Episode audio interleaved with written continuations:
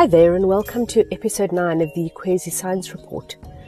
This week I'm looking at COVID and future disaster events that could arise from the climate crisis.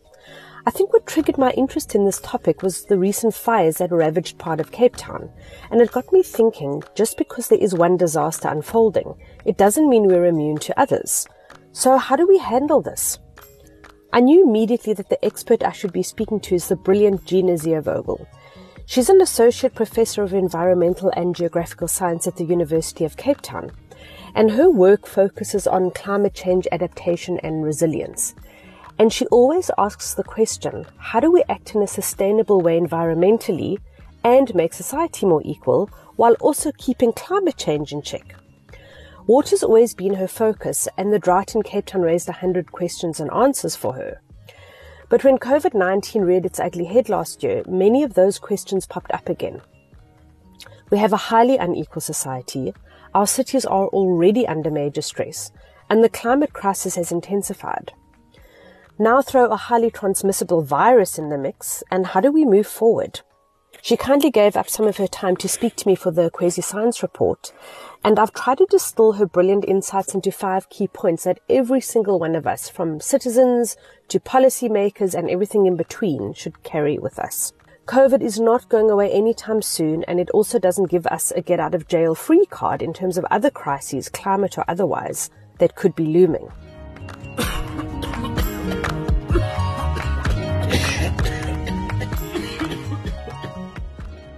If we know disasters are coming, why don't we prepare for them?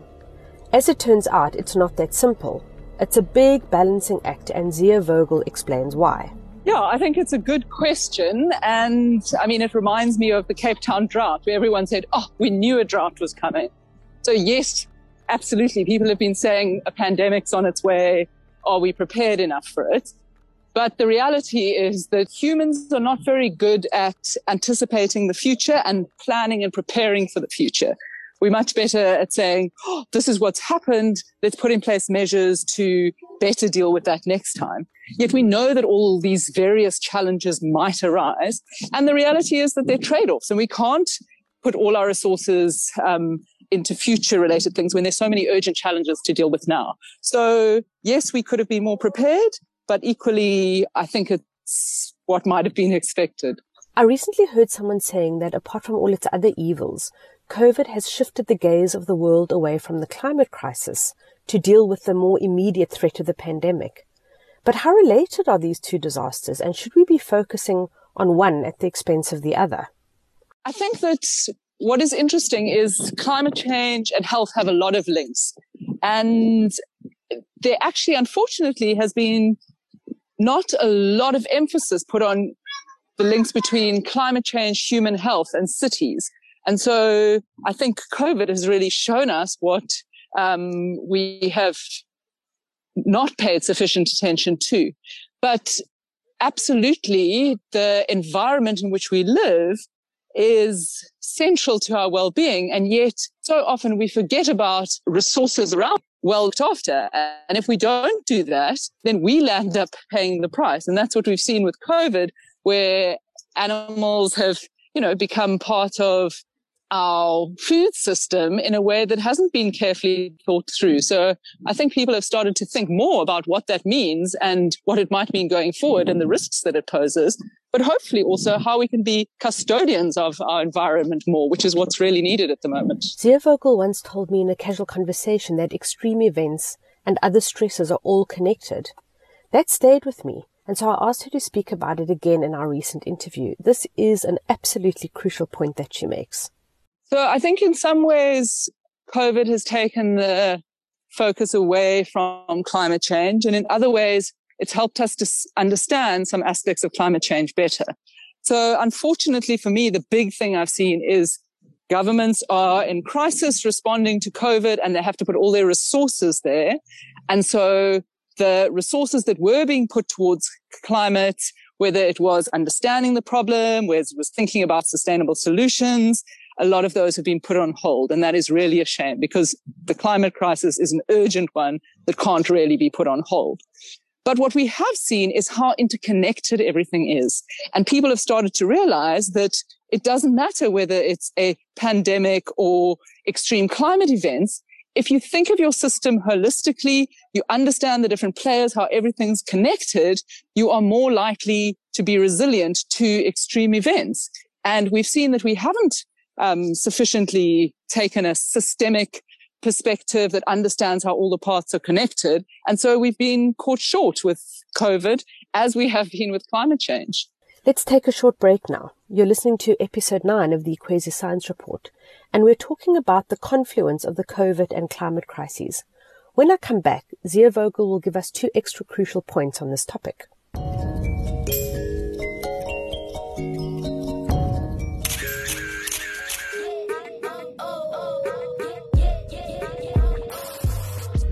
Uyazi umzansi celebville is filled with flavor. But you know that ge o batla go tseba gore fame re mo ngwaneng or who secured the latest bag? Or just who's dripping with sauce? And who's adding the spice? Jonga yonke into nje. Because if it's hot then it's definitely in the chisa pod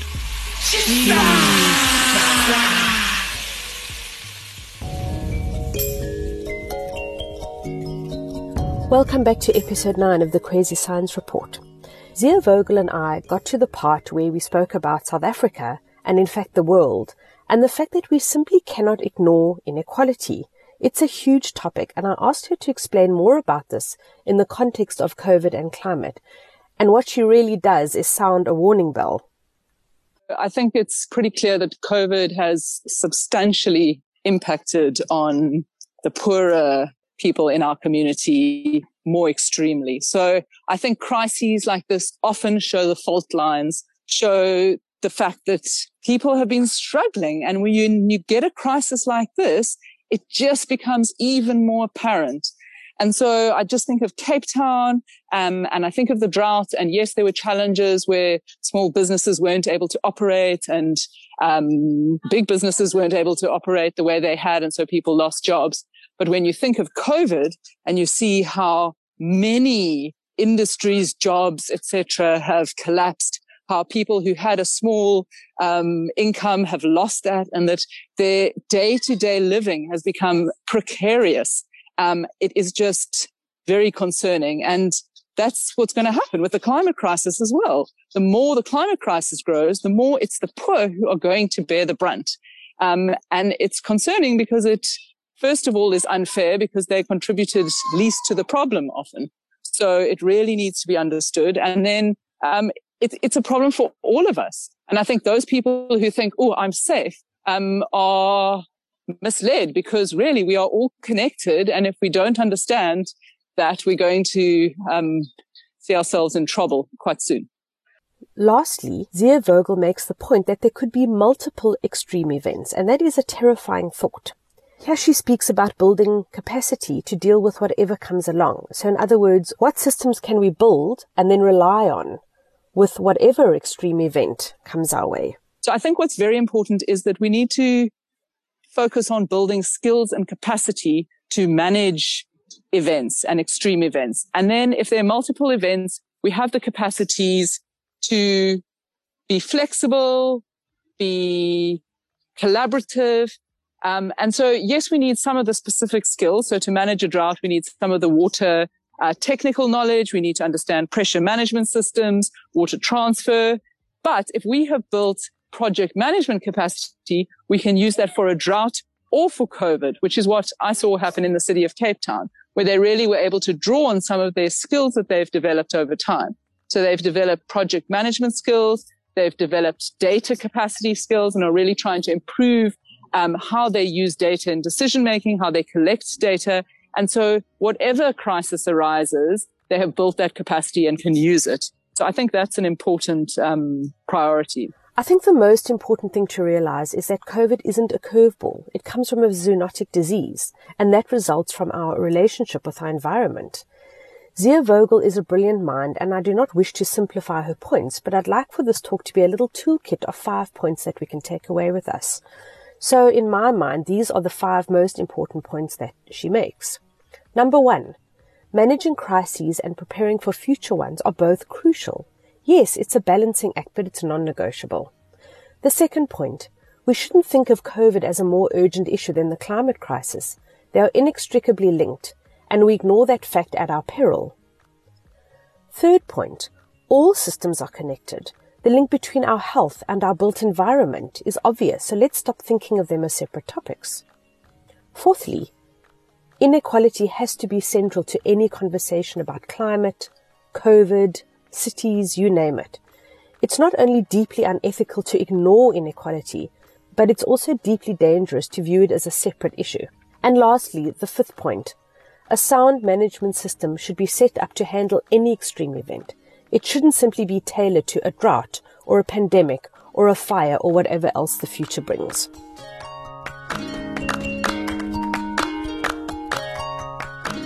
Thank you so much for listening to episode 9 of the Kwezi Science Report. I'm Tanya Farber from the Sunday Times and Times Live. I have absolutely loved delving into this topic, not only because it's so interesting, but it's something over which all of us have some agency. And I hope that the insights from the brilliant Gina Ziervogel have given us all food for thought.